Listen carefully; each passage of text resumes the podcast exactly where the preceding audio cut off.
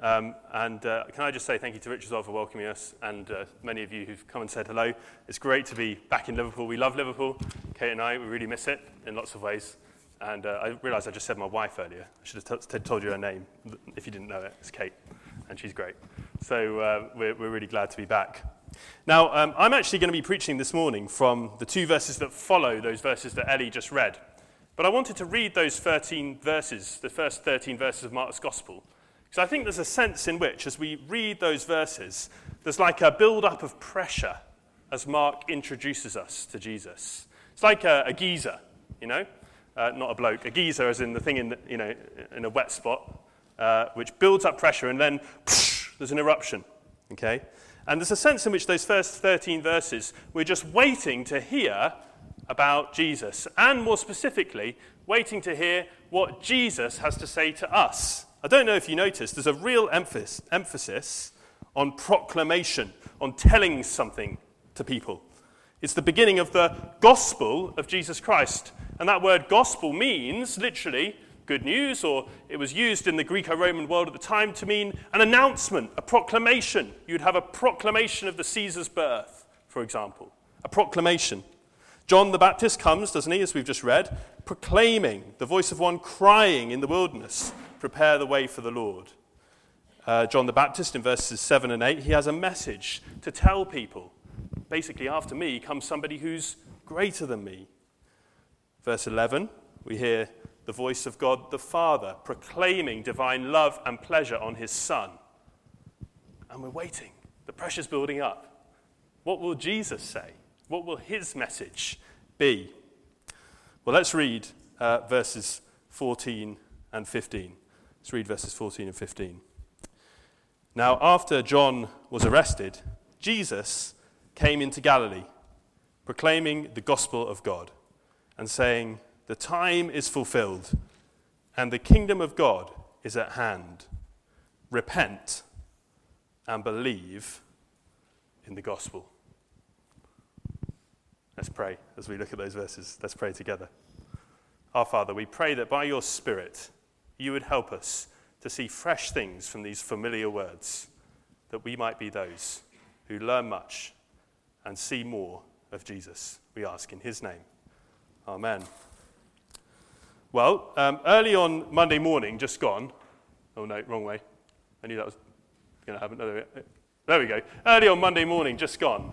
I don't know if you follow the news you'll have seen two men. They climbed to the top of the QE2 bridge in Dartford there, and uh, they slept there for about two days. And uh, they had a particular message. It caused carnage, by the way. The road network down south was gridlocked.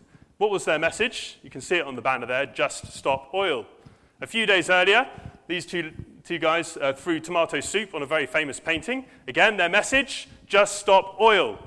Uh, a year ago, you might have, if you'd been driving around, met people like this, sitting on the motorway, blocking the roads, stopping everybody. Their message insulate Britain.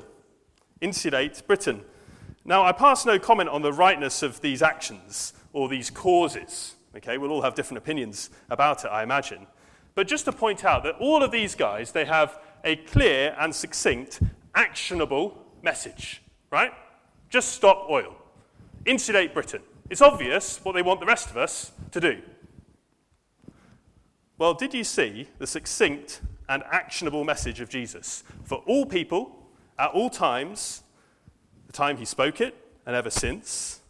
It comes there in verse 15, the actionable part of it repent and believe the good news. Repent and believe the good news.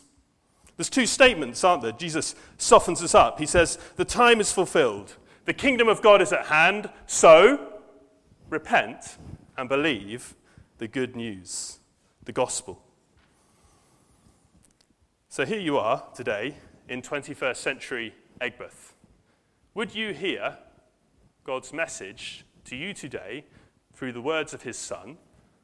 So simple. Repent and believe the gospel. Would you know how to speak to other people about your faith? Well, here's the message of Jesus repent and believe the good news, the gospel. Now, to repent is to turn around.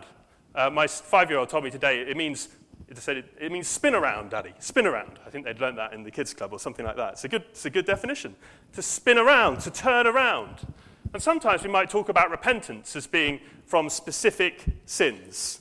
Now, it is that, but the problem with talking about it as though, you know, oh, I'm going to repent of taking an extra biscuit from the biscuit tin, is it sounds so small, right? Small actions, we repent of them, and we do.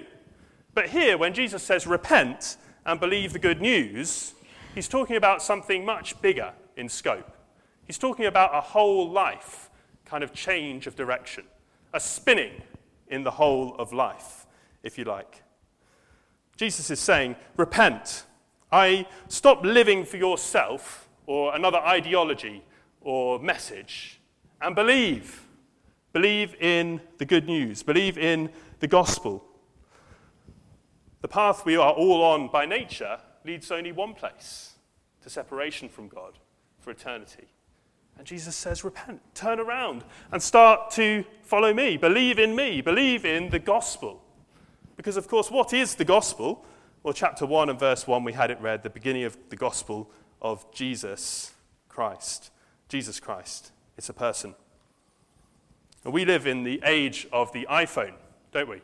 And so much of that name, if you like, pervades our culture. We live in an I culture. It's all about me and what I can get for myself and my family, my priorities, how I spend my money and my time and my effort. And Jesus says, Well, repent, turn around, stop living just for yourself, for another ideology, another religion, even, he says, and turn to me. Believe in the gospel, believe in me. It's the call to those who know nothing of Christianity, those outside in the streets around us, as well as uh, anyone here who, who knows very little about Jesus or Christianity. But it's also the ongoing call of Jesus to the church, too. You see, you may have made a commitment to Jesus at some point in your life, but does it stop you living for yourself? I mean, maybe it's just me, but I know for myself that the self centeredness of my heart pulls me back to make decisions, to say and to do things that suit me and my family, to spend money and time and effort in ways that only benefit me and my family self centeredness. And Jesus says, Repent, turn around, believe in the gospel. The gospel about me. About me. Last week, I got a notification from uh, uh, one of the cards that I have my wallet, and it told me that if I used this particular credit card 10 times between last week and this weekend, then uh, I might win a, a kind of four nights, all expenses paid trip to Qatar to watch the World Cup. So, of course, this week I've been doing the shop on my credit card, on that particular credit card. Uh, I've, I've bought the, filled up the car with diesel on, the, on that credit card. Um, I've bought some books on it. Uh, I've gone to the barbers on it. I've bought it all on the card, okay? Because then I might get a chance of getting the tickets to Qatar. I don't know if I'll get the time off to go, um, mostly from the family. But, you know, when it, when it happens, when I get the ticket, right, you know what's going to happen to that credit card? Back it goes to the back of the wallet. I'm not going to pay attention to it anymore. And you see, sometimes we can have that attitude, perhaps, to these verses, right? Repent and believe the good news, the gospel. And we say, oh, yeah, yeah, yeah, I did that 20 years ago.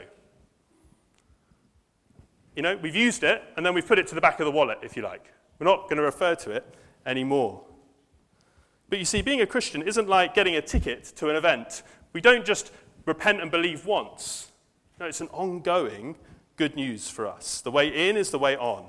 Our lives are to be constant, repeated, conscious, turning and believing, turning and believing.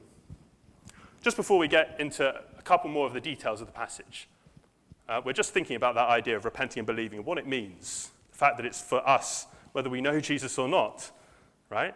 Let me apply it in one way. Let me ask you about your prayer life. How is your prayer life? Uh, what makes up the content of your prayer life? Is it a list of things that you bring to God? Oh, please for this, please for that, please for this person, please for that person. Please for this in the church, please for that in the church. But they're all good things to pray for, I, I'm sure. But do we repent every day? As I thought about that myself, I thought, you know what, I don't. I read these verses and I thought, I don't repent every day. I don't consciously turn from the inclination of my heart, which is to live for myself every day, and reorient myself to God. But I probably should, shouldn't I? So perhaps this week that might be something that we uh, think about and try. You know, because we have to do it every day because we're like stupid sheep, or at least I am. We start off following the shepherd, but before too long we find ourselves distracted, wandering off on the edge of a rocky precipice or high up a cliff with no idea how we got there. We must repent, turn from ourselves, and believe in Jesus. The way into the Christian life is the way on. Well, all I want to do uh, for the rest of our time together is just point out a few details in the text that we read, those, just those two verses, that help us see that this is a message for us and for our world in every situation, every time, and every place. And if you've got one of those handouts that were on the door, those points are there for you, so you don't have to remember them, although hopefully they're nice and memorable. So, firstly, this is a message. Repent and believe, says Jesus. This is a message for every situation or in every situation. It would be really easy to skip over verse 14, wouldn't it? And not to pay much attention to it. But that would be a mistake because that's the context, if you like. It's the setting for, this, for the announcement of this message. And what it shows us is that this message is a message for every situation. And in particular, it's a message uh, of the good news of God in adversity and in obscurity. Let me read that verse again. Now, after John was arrested, Jesus came into Galilee proclaiming the gospel of God. So, this is a message in adversity given in adversity. Because we read, don't we, at the beginning there, verse 14, now after John was arrested. John the Baptist, Jesus' cousin, the man who baptized, if you look at verse 5, the whole of the Judean countryside and all of Jerusalem. Okay, pretty important preparer of Jesus' way. Somebody who said, One who comes after me will be greater than me. And what's happened to him? He's been arrested, locked up in jail. What's more, we read elsewhere in the Gospels and in Mark's Gospel that John the Baptist was put into prison because, well, he's put into prison by Herod because Herod was sleeping with his sister in law's, his brother's wife, his sister in law, who was also related to him already. And John had called him to, you guess it? Repent. He turned him to turn around and stop doing it. And Herod didn't like it. And more to the point, Herodias didn't like it. See, it turns out it's not just our modern age who takes issue with God's good design for sex and marriage. You see, Jesus proclaims this message of the kingdom in adversity. In adversity. It might well have had particular resonance for Mark's first readers because it's likely that Mark wrote his gospel in Rome at the time when Nero was arresting Christians and, worse, feeding them to the lions. So, how encouraging for them and us as we face adversity in many different ways, to see in the first words of Jesus that such adversity isn't a reason to stay silent. In fact, it's a time to speak up. I don't actually have this in my notes, but it just struck me as I came in this morning. This is a, you know, it's been, it's been a difficult few months, hasn't it, for this church? I know it has. I don't know all the details, but I know it's been difficult. Be easy, wouldn't it? In adversity and difficulty. No, no. Jesus' message of repentance and belief is for all times, all situations, all situations, whatever we're facing ill health, difficulty in church, whatever. This is a message for us. But also, under this point of every situation, we see that this is a message in obscurity, is to be proclaimed in obscurity. Because where does Jesus go? He came, it says in verse 14 there, into Galilee. Now, Galilee is a relatively insignificant place. Sure, it's full of people. That's a big difference from the wilderness where Jesus has just come in from. But it's far from the power center of the big city, from Jerusalem. Uh, with respect to those uh, protesters who we saw up on the screen earlier, they're not blocking the center of Scunthorpe, are they? I mean, I've got nothing against Scunthorpe, I've never been there, okay? But that's kind of the point. It's, you know, they go to the M25. They go to the, the heart of London, Piccadilly Circus, the, the Dartford Bridge, right? Yet it's to the slightly obscure and the backward and the neglected and the humdrum ordinary that Jesus goes to proclaim the good news of God. I've said this already, but Kate and I love this place. We love Liverpool, and we're really glad to be back this week. And uh, honestly, living down south, where I grew up, where Kate grew up in London, we really miss it. We miss this part of the world. It's a great place to live. But you know, it's also, you know, Aigburth particularly, is, slightly obscure, isn't it? It's, it's kind of an ordinary kind of place. I mean, no one outside of Liverpool is likely to have heard of Aigburth. If you tell them that's where you live, they probably try and spell it E G G. You probably all know that, right? Well, then, what a brilliant place to hear and to share the good news of God. Repent and believe. Turn from yourself. Believe in Jesus. This is a gospel message for every situation, perhaps especially in adversity and obscurity. Secondly, this is a gospel for every time. What are the first words that Jesus says in Mark's gospel? He says this, verse 15, and saying, The time is fulfilled. The time is fulfilled. It's a message for every time. His appearing, Jesus' coming in flesh, has ushered in a new age and a new dawn. We read earlier, didn't we, the account of Jesus' baptism and how, how Jesus saw heaven being torn open. God entering into the world, doing something new in the world through the person of his Son. The fulfillment of all the prophets. The time is fulfilled. The realization of all of the types and shadows of the Old Testament God's king come to earth. This is him. This is him. For 400 years, there had been silence from God, no, no books written that make up our Old Testament.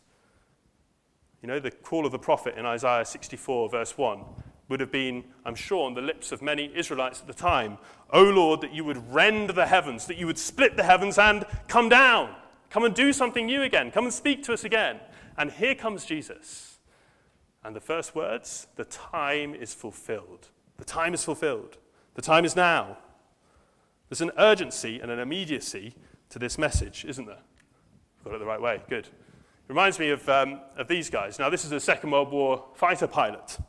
Uh, and there he is uh, in, in the Battle of Britain, okay, uh, kipping in his kit. He's sleeping in his gear because he's ready to go. He's ready to go. You know, from the moment the radar operators detected an incoming flight of German aircraft, uh, those fighter pilots were in their cockpits within two minutes. Two minutes. That's how quick they were. They were ready for the bell, ding a ling a ling a ling, okay, and off they'd go. Jump in the aircraft, into the air to fight the enemy. They were ready, prepared at all times. And so it is here with the coming and the message of Jesus. The time has been fulfilled. And, and if we were to read on in Mark, just in Mark chapter 1, we'd see that, wouldn't we? You know, what, what marks out the response of the fishermen when they meet Jesus? They immediately, if you look down there and just in verses 16 to 20, they immediately leave everything and follow him. Immediately. The time's fulfilled. It's here. It's now. There's an urgency to what Jesus is saying. They even leave, uh, well, J- James and John even leave Zebedee, their dad, in the boat. Sorry, Dad. Got to go. The time's come. It's been fulfilled. Well, we might ask, mightn't we, what time has come? What time has been fulfilled? Well, the time. The time. The dawning of a new age. The dawning of the gospel age, heralded by the coming of God's King to earth. And you know, just as the time came then, was fulfilled then, it's still fulfilled now. Still now. I used to teach history at Liverpool College, and I'd have great pleasure. I don't think I ever taught any of you who are sitting here. That's good for you. Uh, but I would have great pleasure about talking about BC and AD, Jesus standing at the centerfold of history. Anno Domini, that's what AD stands for. Lots of people think it means after death. That would leave a gap of about 30 years to make sense. Anno Domini, the Latin for year of our Lord. remember that this week when you're writing the date 2022. It's the 2022nd year of Jesus Christ on earth, of his reign, of his reign. You know, this year is his year. The time has come and it still is. So much has changed, hasn't it, since that time when Jesus walked the earth? But so little has changed as well. Men and women still live for themselves instead of for God. And we see the destructive effects of that all around us. The love and grace of Jesus Christ, who calls us to repent and believe, to turn back to Him, is the same, as is the sure promise of eternity for all those who do that. The time has been fulfilled. Well, let me ask you today if you've not decided to turn away from yourself and start to follow Jesus, to believe in the gospel, well, why not today? The time has come. Today, if you hear his voice, don't harden your heart. Come to Jesus, repent, and believe. But can I encourage uh, you together as a church, just as I would encourage our church down in Harpenden, not to lose your nerve? You see, it would be possible to lose your nerve in this message of the gospel, wouldn't it? It would be possible to do that. And in actual fact, we see that all around us, plenty of churches and denom- denominations losing their nerve in the historic truth of the Bible, in the call of Jesus to turn away from ourselves and to believe in Him. They think that message, or they say it's just for a, an earlier, less sophisticated, more basic time. We don't need to hear about that now, thank you very much. In the town we're in, 30, 40,000 people, something like that. You know, I can think of four or five other churches in the town there different denominations, they've lost their nerve. They don't teach the historic call of Jesus on people's lives anymore. They think that to win the culture around them, they have to be like the culture. No. First, the call is to repent, not to agree with. The first call is to turn away, not to turn towards and embrace, isn't it? Repent, says Jesus.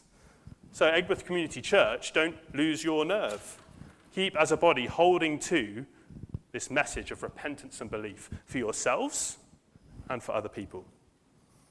Well, then, thirdly, uh, every place.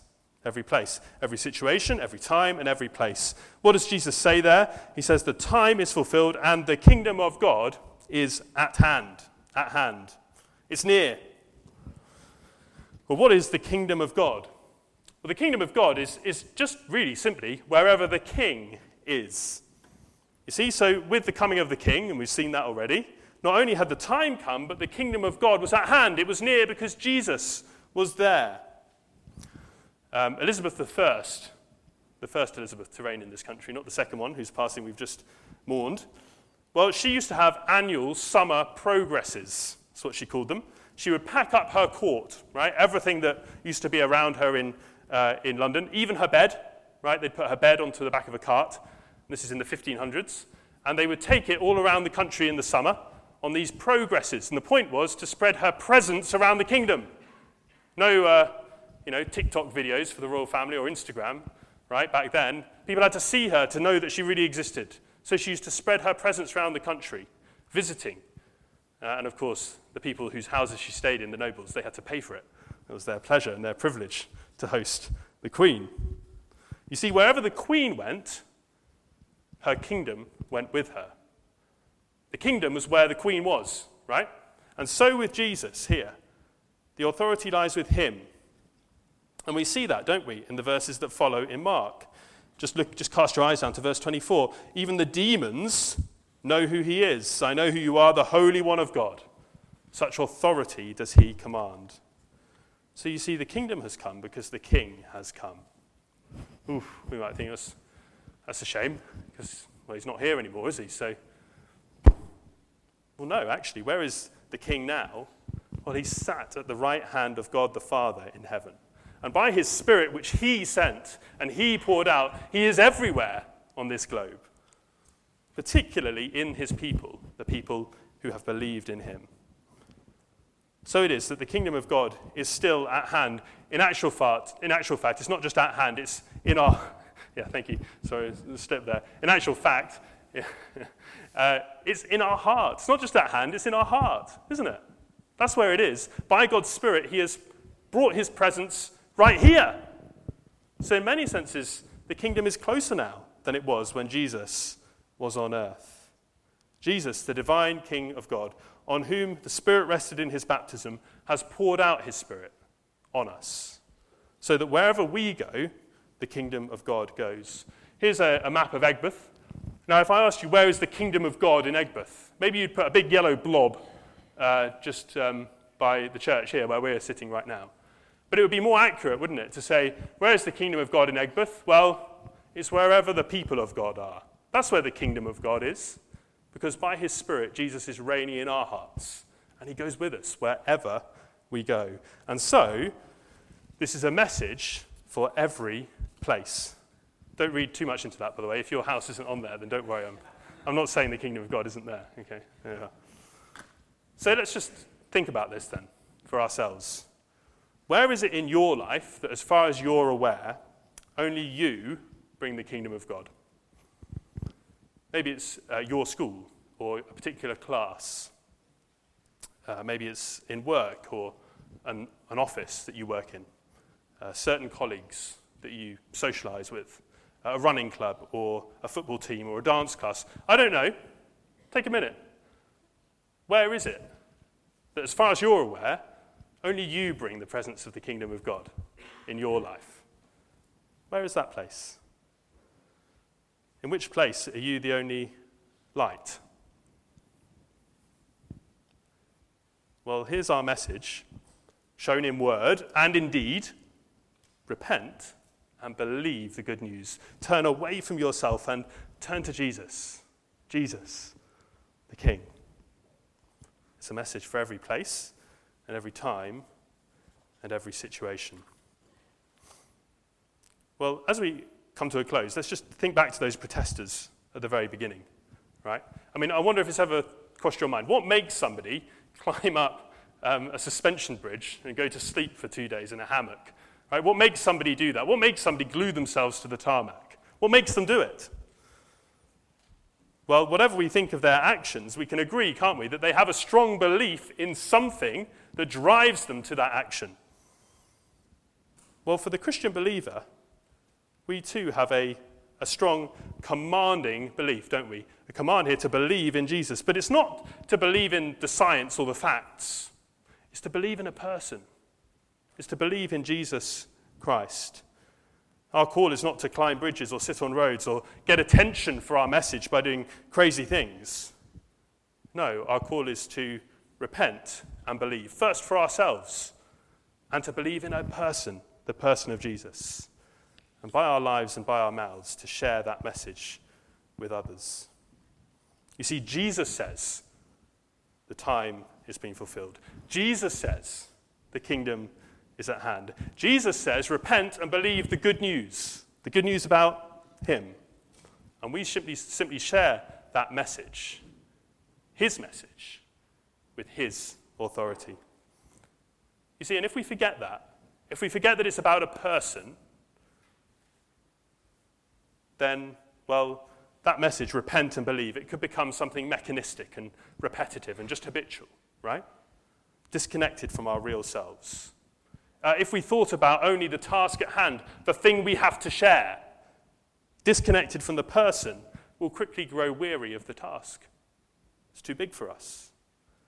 But if we remember and we see whose message this is, if we consider all he's done for us, if we think about and dwell on him and his matchless grace and love and mercy, then we will find all the resources we need to turn from ourselves and to turn to him. And in our speech and in our lives, to appeal to a watching world to do the same. Repent and believe in the gospel.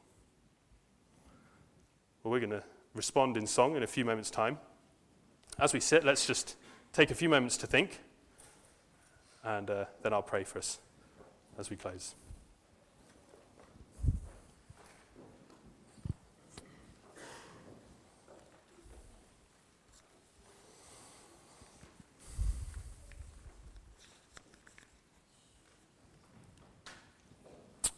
Our Father, we thank you for this message of Jesus. And we thank you that it is his message. Help us, we pray, to listen to him for ourselves to repent and believe, perhaps for the first time this morning. And if not, then for the hundredth, thousandth, ten thousandth time. May we be those who reorient ourselves to you every day to live for you. And we pray as we do that, that our lives may be a witness to your power in us and that we may share with others this life giving message of the kingdom of God. We pray in Jesus' name and for his glory. Amen.